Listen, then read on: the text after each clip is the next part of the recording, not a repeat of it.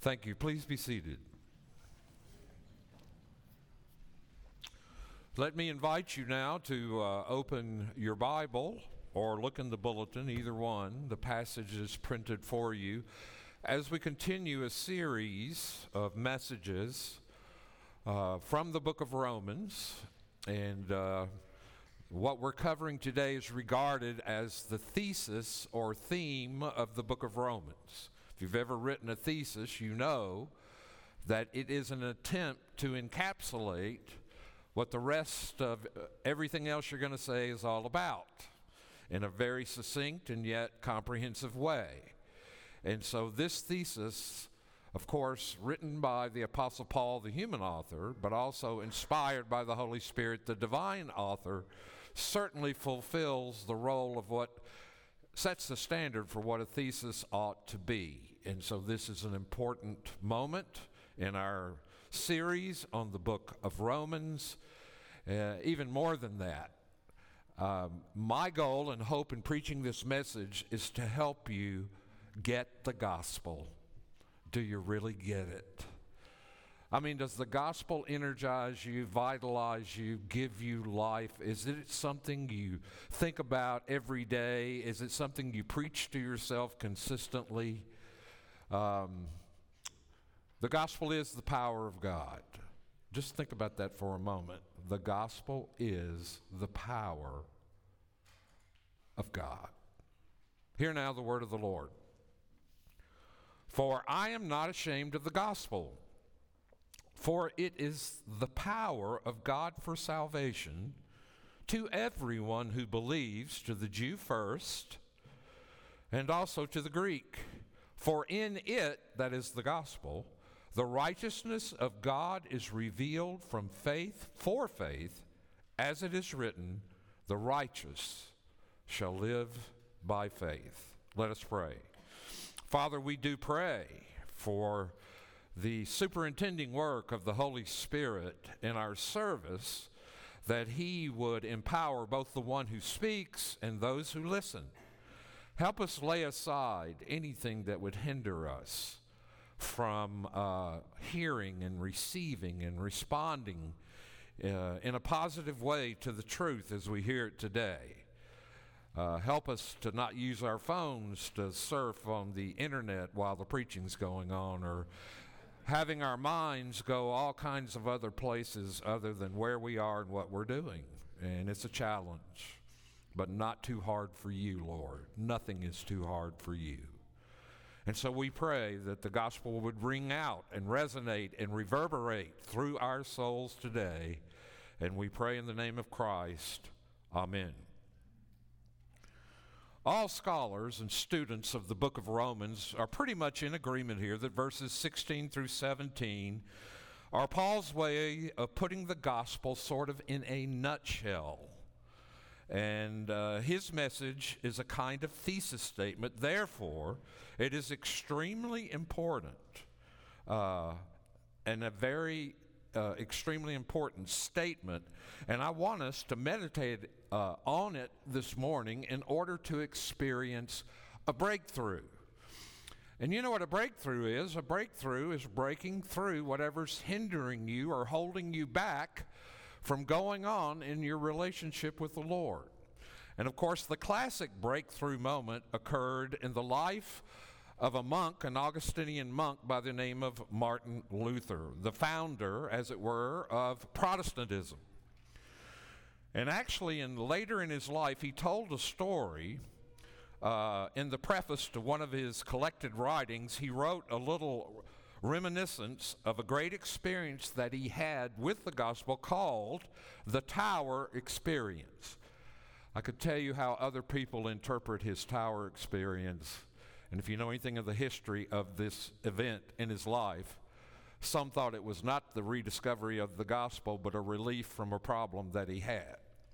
But uh, it is a relief from the biggest problem he had, which was an inability to love the Lord and respond to Him. He, many people would call it his conversion experience, and it has to do with his understanding of Romans 1, verses 16 through 17 he wrote the following I greatly long to understand uh, Paul's epistles to the Romans, and nothing stood in the way but that one expression, the righteousness of God.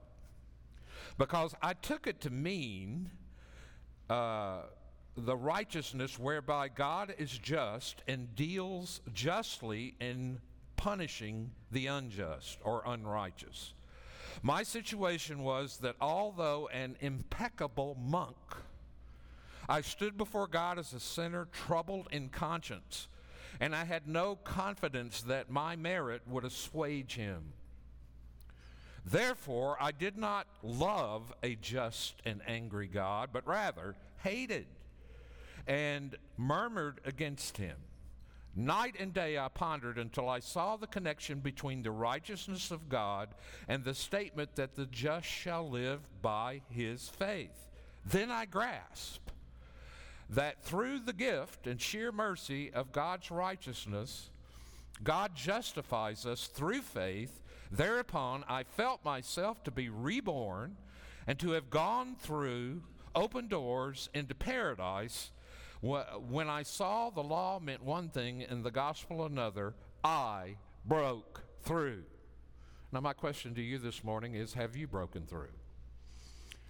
My, a lot of people criticize Luther, and a lot of people think we shouldn't take his life as hagiography, that is a life of holiness, and that we should all imitate Luther. But Luther's common denominator with us is he had this breakthrough where God became for him no longer someone he was angry at and hated, but became for him a sheer delight. Have you had this breakthrough? Has it happened to you? Does it continue to happen to you over and over as you uh, not only live out of your justification, but continue in your sanctification? He had his breakthrough, and what he means is he was completely transformed. He experienced what Thomas Kuhn, in his book, The Structure of Scientific uh, Revolution, uh, called a paradigm shift. I asked my wife one time, I said, What is a paradigm? Just playing with her. She said, About 20 cents. Think about it.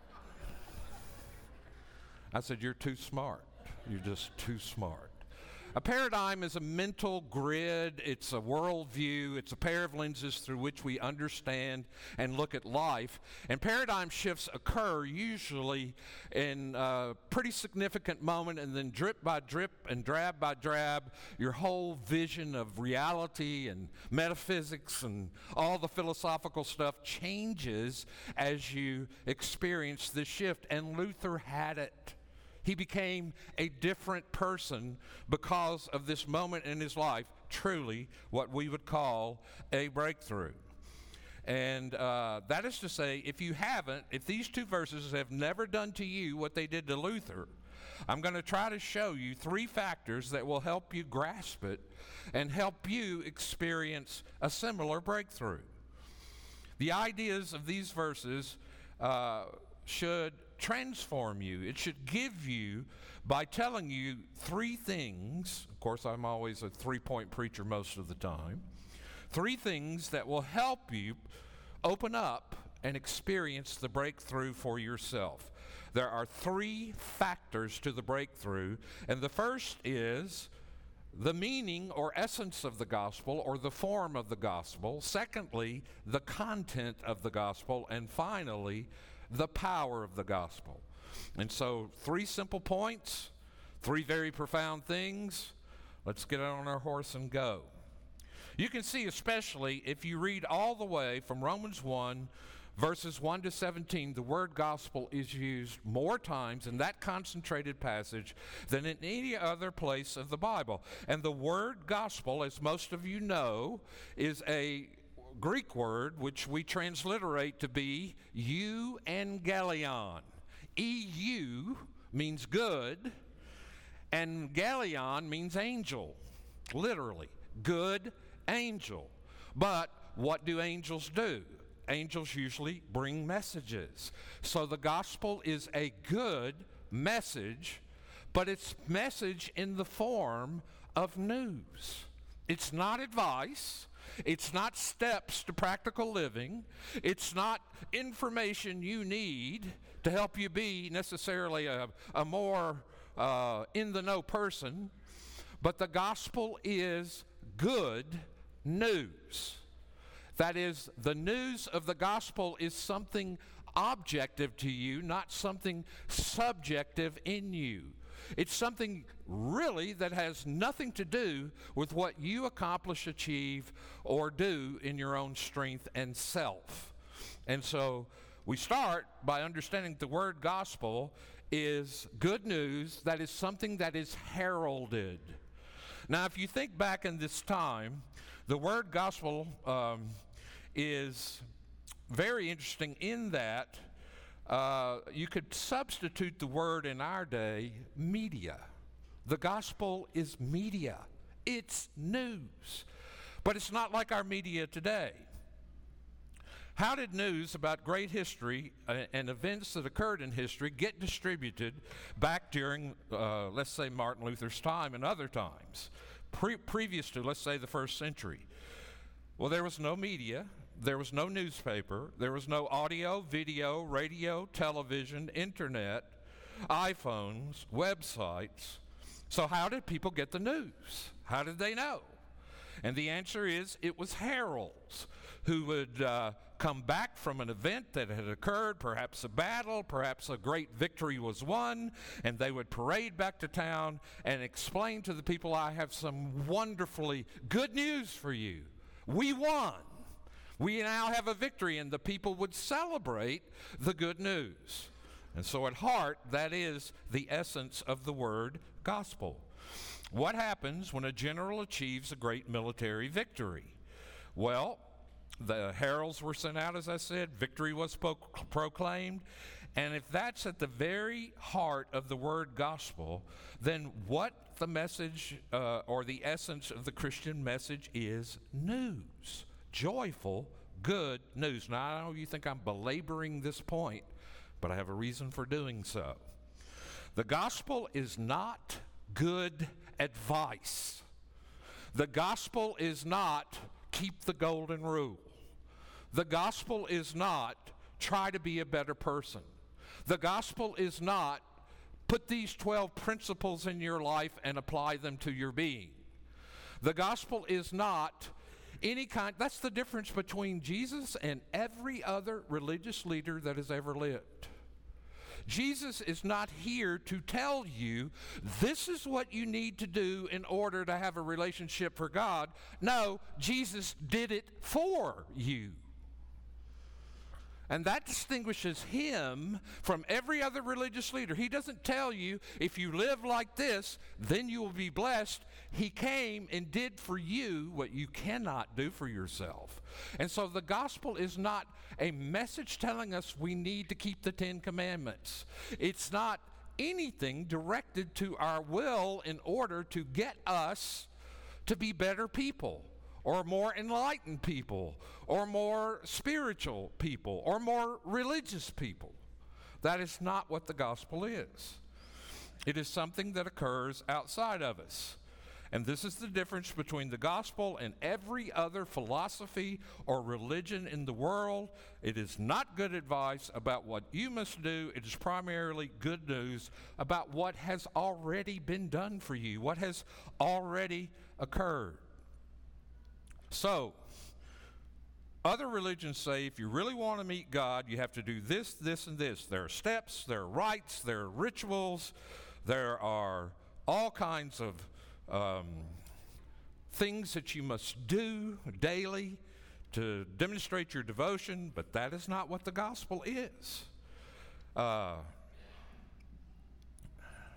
and so, test number one for whether or not you've had a good gospel breakthrough is crucial. One of the breakthroughs is to realize how utterly different Christianity is because it's good news and not good advice. It is good news of grace, not of works.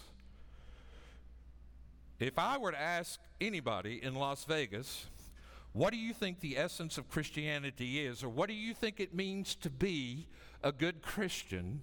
What would they say? Uh, well, most people would say, I think it means to try to live like Jesus, to try real hard to love your neighbor, to try to live by the golden rule. Here in Las Vegas, that means whoever has the gold rules, right? Um, no. Uh, keep the Ten Commandments. Try to be a nice and decent person and a good citizen, and that's the heart of Christianity. No, it is not. It is not that.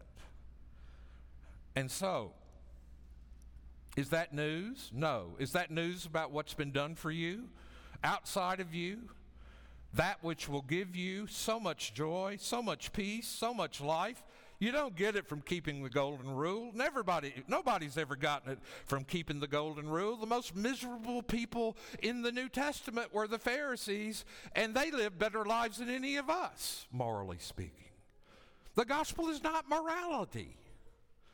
It's not being a, a, a, nicer, healthier, better person. It's not being green. It's not uh, any of those things. It is something that has been done for you, outside of you. And once you see that, you're, you're about to make the breakthrough. Um, and so here's the first question, the first test of whether or not you really get the, uh, the gospel. Whatever you believe about God or how you ought to live, that's mainly about you. Or is it mainly about what He has done? Is it mainly about you or what you must do, or mainly about Him and what He has done? So the first breakthrough of the gospel is it's not advice, it's news. It's news, it's the media from heaven. Secondly, Let's talk about the content of the gospel, because this is the second way we break through. The content of the gospel is the very spot that Luther meditated and meditated, where he says, For in the gospel a righteousness from God is revealed, a righteousness that comes through faith, just as it is written, the one who is righteous through faith, that person lives. That person has eternal life. That's what that means. And so the content of the gospel is one day he suddenly realized that the righteousness of God is a righteousness that comes to me, and I receive it by faith, and that opened up everything for him. I think it was uh, John Gerstner who I heard say one time it's not so much your sins that will damn you as it is your good works, your righteousness. What stands between you and Jesus is your attempted efforts to be righteous in yourself, your attempted efforts to be religious in yourself, your attempted e- efforts to be moral in yourself alone. That stands between you and Jesus as much as the most filthy, abominable, heinous thing you and I have ever done. It does. What's holding some of you back from Jesus, what's holding you back from your breakthrough, is you do not understand that the very message of the gospel that Paul gives here says something like this The righteousness of God not has been revealed, but is present tense being revealed over and over every time the gospel goes out. God is revealing something to you about righteousness. And it's not what you think it is, probably. It's not what you think it is. Because for most of us, if we think of righteousness, we think of doing the right thing, of living righteously. But what caused Luther's profound breakthrough was this. He finally understood that the righteousness God demands of him is the righteousness God freely gives him in Jesus Christ. And by the way, Righteousness has to do with a sense of approval, a sense of acceptance, a sense of identity, and a sense of security. Every single person in the universe is absolutely desperate for righteousness. We all want it. Now, what we end up doing, rather than seeking that from the Lord and receiving it freely from Him as a gift, we go live our lives in a way and throw ourselves passionately toward a substitute God and try to find that sense of security, that sense of identity, that sense of hope, that sense of peace, that sense of meaning, that sense of acceptance and approval through accomplishing for ourselves whatever goals we have in life. And we miss the righteousness we were built for. We miss the righteousness we really crave, and that righteousness is to be right with God. How can I be right with God? If you'll look in your bulletin, uh, on the first page, there's a quote. Sounds a little bit like this you can get a pretty good handle on righteousness by thinking of the English word. What does it mean to be right with your company or your government or with another person? It's a positional word. It means to have a good or right standing, to have no debts or liabilities. Um, uh, toward the other party. It means you are acceptable to the other party because your record, record has nothing on it to jeopardize your relationship. The other party has nothing against you and that comes, of course, from a quote from Tim Keller. And the interesting thing regarding that is the first breakthrough is understanding that it's not a change in us that makes us acceptable to God, but rather a change in our status a change in our status. It's not something that first subjectively happens to us, but rather it is something that is a change in our status. We have a changed relationship with God upon the basis of what His Son, Jesus Christ, has done for us. So it's hard for us to accept uh, anything that says, uh, how would you justify a statement you make? How do you justify it? Well, you, you, you talk about what are the presuppositions that go into it and what is it that makes it happen. But Paul says in verse 2 of Romans chapter 5, he says this Since we are justified by faith, we have peace uh, we have access to the grace in which we stand. The word stand here means to stand in the presence of a great God or a great king or a great judge. And that is what we have in the righteousness of Jesus Christ. We have security, we have acceptance, we have meaning, we have glory. We were made for this righteousness. And to me, the second factor that brings you a breakthrough in the gospel is when you realize that the gospel is not just about forgiveness. Now, let me talk about forgiveness. Wonderful thing, a wonderful truth in Scripture is that we are forgiven completely and fully and absolutely by Christ's death on the cross, that he propitiated the Father for our sins. He satisfied what justice demands. He took our sins and its penalty down into death, and we are forgiven and we are clean before the Lord. Though our sins were as scarlet, they're now white as snow. Though they were red like crimson, they are now as wool. Forgiveness means that God turns his back on my sin, that he casts them into the depths of the ocean, that he removes them as far as the east is from the west. That we have a clean slate, that upon our record there are no offenses because Christ died for whatever sin you do today if you're a believer. He took the punishment for it. He took the justice for it. He took upon himself what was due us and he gives us what was due him, which is righteousness. As Dave mentioned earlier, the active obedience of Christ in obeying the covenant of works on our behalf. We often say you're not saved by works, you're saved by grace. But let me help you also understand that we're saved by Christ's works, by what he did. Why was Jesus baptized? Why was Jesus tempted in the desert? Why was Jesus mocked and ridiculed and opposed and persecuted and hated and misunderstood? Why did he go through all of that? He didn't do it for himself, he did it for us as a substitute. And so, yes, we've been forgiven, and that is a glorious problem. And I would never, ever, ever say that it's not important and it's not significant, but understanding that the gospel is forgiveness is about half the story. If you understand forgiveness, then you're kind of half saved by grace. Because you don't understand the full dimension of the good news, which is this not only did Christ die for me, but he lived for me. God made him, that is Jesus, who knew no sin, to be sin for us so that in him we could be the righteousness of God. We could have it as a gift. When Christ was made sin on the cross, he didn't become sinful inside. He didn't become a lust bucket. He didn't become angry and hateful and mean. Rather, the sin was laid upon him outside of him, objectively on him, and he experienced the grief and the guilt and the uh, shame of our sin upon himself, but he didn't become a sinner.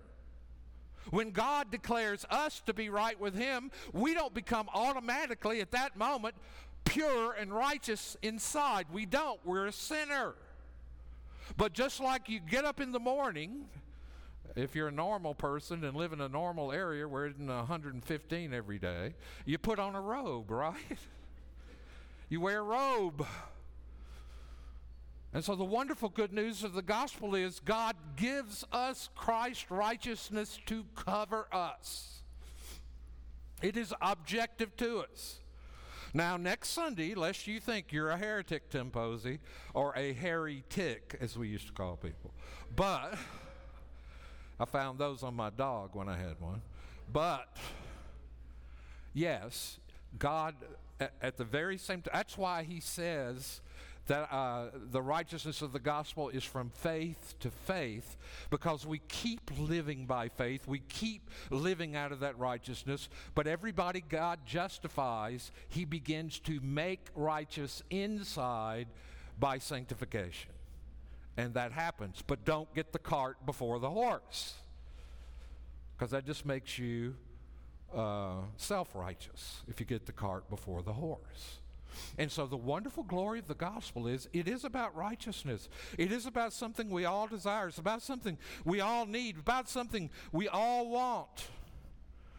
But the amazing thing regarding the gospel is this it is as if Christ has received our record.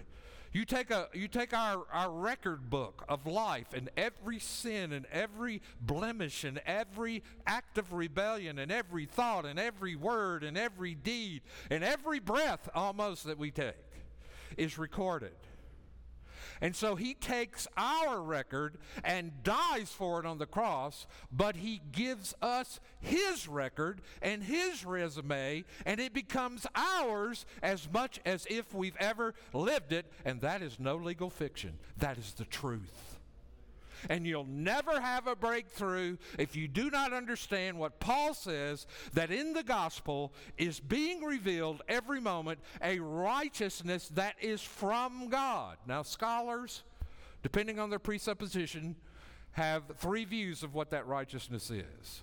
Some think it has to do with an attribute of God. Some thinks it has to do with action of God in terms of uh, acting in a righteous way. Or the third one is the one I'm preaching because it's the right one, because it's the gospel. I mean, you can be interesting and believe all three, but you'd be wrong. I would die for what I believe this righteousness is. And I think that one of the reasons the Reformation occurred, I know one of the reasons the uh, Reformation occurred was this concept of righteousness was rediscovered. And when Luther saw it in that tower experience, he wasn't the same guy anymore. He was a guy who used to constantly run to his father confessor and constantly confess his sin over and over and over and never get relief. And he would go from his cell to the father confessor, and on his way back to the cell, down through the hallway, he would remember other sin and he would go back to the father confessor and continue to confess his sins. He was obsessed. But when he finally saw it, when he finally broke through, there was such liberation. Freedom You don't know freedom till you know that freedom. You don't even know what the word means until you know that freedom of the gospel. And so this is Paul's heart. Paul talked about a, uh, a righteousness he had prior to Christ as a righteousness that was made up of his obedience to the law and his obedience to God. And then he received a, another righteousness that was not his own, not according to the law, but the righteousness of faith, the righteousness of Christ fell upon him. And so now we have the spotless, glorious robe of Christ. And now we know that God delights in us. We have become the righteousness of God in Him. And do we know where that breakthrough uh, comes? The first breakthrough is when you see the gospel is not advice, but news. The second breakthrough is when you see it's not just forgiveness, but it is being clothed in righteousness. It is righteousness from God given to me as pure gift. And I receive it by faith, which means I no longer rely or trust in myself to fix myself or save myself or accomplish my own redemption, or uh, it's, it's uh, uh, rejecting unbelief and self reliance and, uh, you know, toughen it out on my own. But rather, faith is the empty hand, the organ of receiving, as it were. Faith is receiving a pure gift, and it is naked faith. It doesn't have anything in addition to it. And that alone is the breakthrough. But the third breakthrough, and there is a third one, is that the gospel is the power of God. Now, I'm going to take a little ironic turn here for, for most of you, some of you maybe, to say that how does the gospel as the power of God work in our lives? I mean, does it just zap us? Uh, once you understand how broken and sinful and powerless and helpless and hopeless we really are apart from Christ, you do understand that power is exerted. But we talk a lot about a guy named Martyn Lloyd-Jones around here. David Martyn Lloyd-Jones was a Welsh preacher who started out life as a medical doctor, never went to seminary, or as some of my friends used to call it, cemetery. Never went to seminary, uh, I thought seminary is extremely helpful, but some people don't. But he, he was a great preacher, and he said this.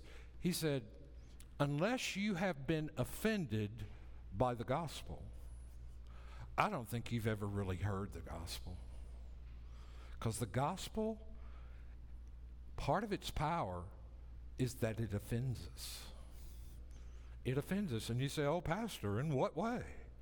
Well, that's what I'm up here for to answer that question How does the gospel offend us? You see, the gospel, by telling us that our salvation is free, not earned, is really insulting. It tells us that we are such spiritual failures. The only way to salvation is for it to be a complete gift. This offends moral and religious people who think their decency gives them an edge or advantage over less moral people. And so the person who doesn't understand the gospel doesn't understand how absolutely powerless and hopeless and impotent and helpless we really are. And the gospel underlines that because the only way God could, you remember when Jesus was, was in Gethsemane and he's praying about the cup and he prays, Father, please, if there's any other way possible, if there's any other way to accomplish this, please remove this cup from me because he understood what the cup meant would be the Father would turn his face away from the Son and turn his back on the Son as the Son becomes cursed as a sin offering. He was going through the curse curses of breaking covenant, which we all do. And the father would turn his back on him. And Jesus says, But the wisdom of God is wrapped up in the gospel. This is the only way a holy God can have a relationship for eternity with sinners. The work of Christ changes our status into being righteous by giving us his own righteousness. But that righteousness is offensive. We like to hold on to it. We like to think well of ourselves. We like to think that we're pretty good people. You know, we may make, make a mistake. We may have a faux pas here and there. But in reality, we're doing the best we can. And 90% of what we do is wonderful. The other 10%, well, God will weigh that in the scales. And surely what I've done in life, you know, I never killed anybody. I love people. I'm nice. I'm law abiding. You know, occasionally I lose my temper, but who doesn't? Nobody's perfect, right? And so, therefore, at the end of the uh, life, and I stand before the judgment bar of God, God is, you know, He likes me, He's nice, He's kind, He'll do the right thing and gain me entrance into heaven. No! Never! Ever! No! No. Uh uh-uh. uh That's why the gospel leads us to a breakthrough because the gospel is insulting. Let's look at it another way it's insulting because it's insulting in every direction. The gospel, by telling us that Jesus died for us, is also really insulting.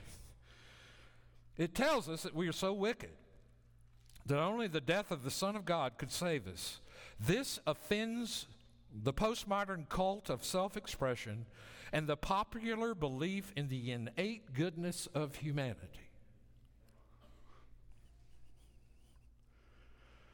Well, most people say that at the heart of hearts, I believe that people are basically good. What planet do you live on?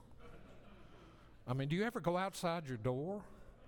You ever look at yourself in the mirror? You know, do you ever interact with anybody else? No. People are not basically good. Jesus said, out of the heart comes all kinds of filthy stuff. We're fallen, we're broken.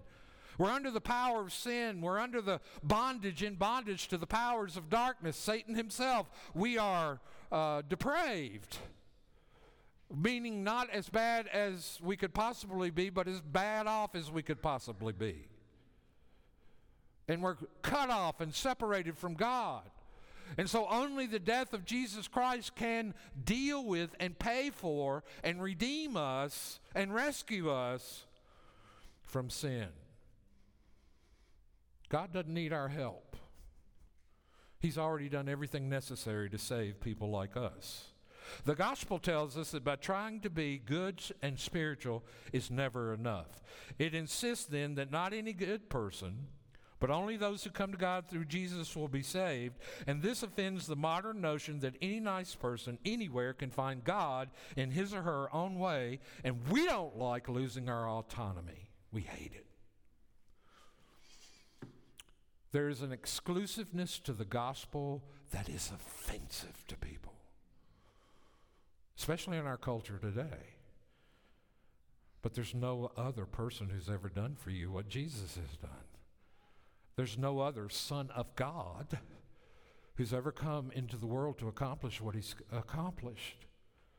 But we like to think, you know, that. I've told you this before. I don't know if I want to do it again. I, I was sharing the gospel with a woman years ago, and uh, I, I pressed, Jesus said, I am the way, the truth, and the life. No one comes to the Father except by me. And she said, Well, don't you think it's like this? She said, Heaven is like the post office downtown. And she said, There are many ways from my home that I can get to the post office. And she started listing them off. Apparently, she'd done this before.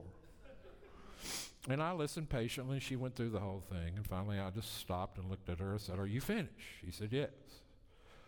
I said, Lady, when you die, you don't go to the post office. when you die, you stand before this God that you hate right now. You hate him. And you need to repent and turn away from that. It's offensive. It's offensive. I get it. It was offensive to me. I wanted, I, I, was so happy to get out of my house and get away from my hometown and get away from my church, get away from my mom and dad. I wanted, I was a prodigal of prodigals. I wanted to live. I wanted to swing. I wanted to party. And I didn't want any of that curtailed, except God had other plans. He saved me in college. That's where He saved me. And I thought, man, I didn't get much time to swing, which is probably a good thing. And so the gospel tells us that our salvation was accomplished by Jesus' suffering and serving, not his conquering and destroying. And following him means to suffer and serve with him. This offends people who want salvation to be an easy life. This offends people who want their life successful on their terms. See, some of you right now are really angry at God for the way your life has turned out. Or it may not, be, may not be your life and the way it's turned out, but it may be a friend or a family member and the way their life has turned out. And you're really, really bitter inside about it. And sometimes it bleeds over into your relationship with God where you don't want to talk to Him. You don't want to hear from Him. You don't want to read the Bible. You don't want to pray. What's the use of praying? Nothing will happen I want. And you finally discovered that the biggest problem you got is you. You're at the center. God is wiser than us. God knows what He's doing and what He's about. And so Paul tells us that the gospel is the power of God. I have a quote here that I read. I've never read it before, but I wanted to read it for you. It's a guy named Theodore, and he likened the gospel to a pepper. He says, A pepper outwardly seems cold to the senses, but the person who crunches it beneath his teeth experiences the sensation of burning fire. The gospel's like that. It's like that. When it comes alive in you and alive to you, you'll never be the same from the top of crown of your head to the sole of your feet. Paul doesn't say the gospel is about power. He doesn't say the gospel brings power. He doesn't say the gospel is a story about power. He says the gospel is power. It's power. And it will turn you inside out and right side up and it is the power of God unto salvation. Um, the gospel can appear the first time you hear it as an interesting theory, or it can appear as a philosophical take on life. But when it, you have the breakthrough, you have the first breakthrough where you understand the gospel is not about advice on how you're to live. The second breakthrough, you understand the gospel is more than just forgiveness of sins, but a giving of a status of righteousness. Do you understand how much God loves His righteousness? Do you understand how much God loves us? And finally, you understand that the gospel is power and it overcomes, it overcomes our resistance and our rebellion toward it. Now, if this has happened to you, you are a person, and I, am going to preach another sermon next Sunday on how the gospel not only has to do with our status, but how the gospel continues to work in our experience in terms of growing in holiness, how the gospel changes us through regeneration and through the indwelling of the Holy Spirit into different people than we ever were before. I can remember thinking, you know, years ago that I, I wonder to myself, what would I be doing now? And who would my friends be? And who would I love if I didn't believe the gospel? I guarantee I wouldn't be in Las Vegas in church on Sunday morning if I didn't love the gospel. But I love it. I love it because it's done in me and for me more than I can ever say. And so the power of God brings salvation to everyone who believes. Faith is the channel or the connection to the power of the gospel. It's like a light switch is the channel a connection between light and electrical sources. Paul immediately tells us that the gospel is power, both boundless and boundaried at the same time. He says it's for everyone. The gospel is offered everyone. It came to the Jews first through Jesus, but it is for the Gentile first and everyone else. It is for the wise as well as the foolish. And it is good news for everyone who believes. And so, the righteousness of God would mean the character of God as righteous, as perfectly holy and good, without any fault and blame. But Paul here doesn't speak of the righteousness of God, but the righteousness from God. And no one would ever know of it or find it or guess unless God showed it to us through His Word. But He has done that. We can have right standing with Him. And we have been forgiven, but we've also been given the cosmic medal of honor by having Jesus' righteousness. Have you broken through? Has that happened to you? Has gospel breakthrough occurred? I'm not asking you if you know the language. Some of you know the language of the gospel, but you ain't heard the music yet. You have not heard the music yet. I preached for a good 25 years and I, I didn't hear the music. That is so humiliating to me. It was so embarrassing when, I mean, I was gloriously, like when the breakthrough happened for me, I was gloriously lifted up and encouraged. But then I looked back over my past ministry and said, Lord, why in the world did you let me preach without telling the whole story so long? Still don't have an answer to that question. Yet people were converted under the ministry. I don't understand that, all I know about that, but I will tell you this. Have you had the breakthrough? Have you had it? Let's pray.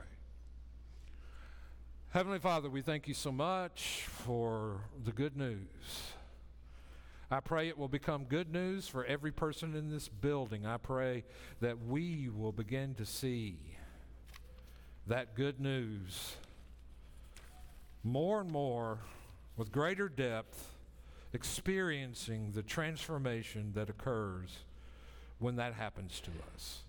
Now, Father, those of us who have experienced the breakthrough have learned that believing the gospel makes us more generous. It makes us want to give. Not only money, but time and talent and treasure. All of a sudden, those things become very important to us. The poor become important to us. The broken become important to us. The struggling become important. So, Lord, may we give as people who are filled with joy because of the good news. And we pray in Christ's name, Amen.